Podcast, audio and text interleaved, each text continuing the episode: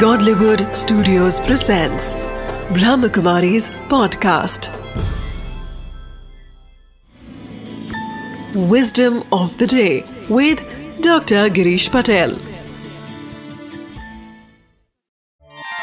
नमस्कार ओम शांति जब आप रास्ते में कार या स्कूटर चला रहे हैं तो हमारा लक्ष्य सदैव ये होता है कि हमें सामने से एक्सीडेंट नहीं करना है। ये बात अलग है कि कोई व्यक्ति हमें आकर के ठुकरा दे, कुछ एक्सीडेंट छोटा मोटा हो जाए, परंतु हम यह चाहेंगे कि मुझे एक्सीडेंट नहीं करना है। क्योंकि मैं अगर सामने से एक्सीडेंट करूँगा तो मेरे व्हीकल को भी चोट आने वाली है, मुझे भी चोट आएगी, सामने वाले व्यक्ति को भी समस्या होगी।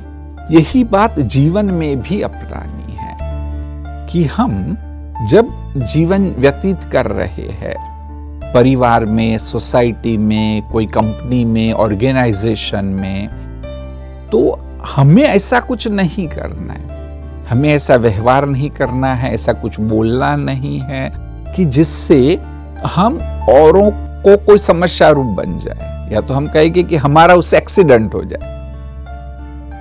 क्योंकि कईयों की ऐसी मनोभूमिका होती है। वो कुछ बोल देते, गुस्से में आ जाते, कुछ कट्टु वचन बोल देते, किसी की निंदा कर देते। और जब ऐसे ही एक्सीडेंट होता है, तब सामने वाले को तो दिक्कत होती है, परंतु जो रोड एक्सीडेंट की बात कही, हमें भी दिक्कत होती है।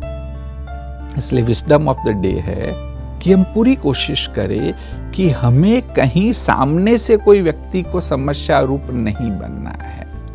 Wisdom of the day. While driving, we pay attention that we don't cause an accident.